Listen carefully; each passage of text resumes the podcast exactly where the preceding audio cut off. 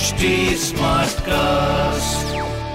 आप सुन रहे हैं एच डी स्मार्ट कास्ट और ये है लाइव हिंदुस्तान प्रोडक्शन इस हफ़्ते खेल की दुनिया में क्या रहा खास? किसने लपका कैच या किसने जीता मैच क्रिकेट फुटबॉल हॉकी और टेनिस की खबरों के अलावा भी होगा बहुत कुछ। मेरे नए पॉडकास्ट खेल खेल में।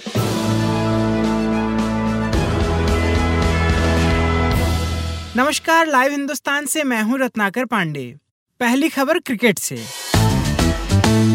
भारत ने न्यूजीलैंड को पाँच टी मैचों की सीरीज़ में पाँच ज़ीरो से हरा दिया है। इस सीरीज़ में न्यूजीलैंड की टीम एक भी मैच नहीं जीत पाई।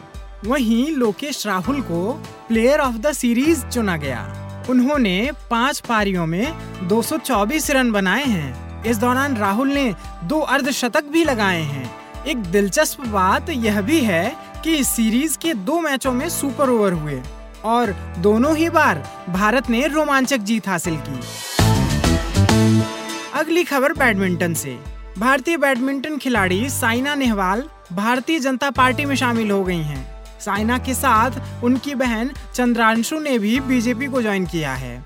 दिल्ली विधानसभा चुनाव से पहले साइना का यह बड़ा कदम है। सर्बिया के नोवाक जोकोविच ने ऑस्ट्रेलिया ओपन का खिताब अपने नाम कर लिया है।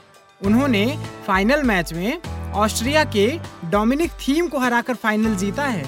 एक दिलचस्प बात यह भी है कि जोकोविच ने आठवीं बार ऑस्ट्रेलिया ओपन का खिताब अपने नाम किया है।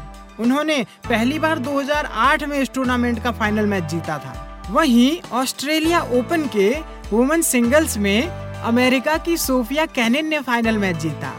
उन्होंने फाइनल में स्पेन की गार्बिने मुगरूजा को हराया।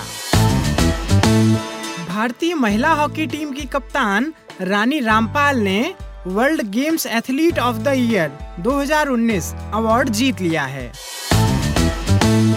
अगली खबर फुटबॉल से।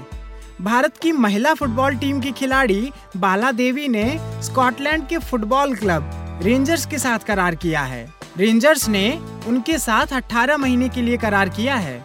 बाला देवी किसी विदेशी क्लब के साथ करार करने वाली भारत की पहली महिला फुटबॉलर बन गई हैं। आपको हमारी ये प्रस्तुति कैसी लगी? हमें फेसबुक ट्विटर और इंस्टाग्राम के ज़रिए ज़रूर बताएँ। हमारा सोशल मीडिया हैंडल है at the rate H T आज के लिए बस इतना ही। मुझे यानी रत्नाकर को दीजिए इजाज़त। नमस्कार।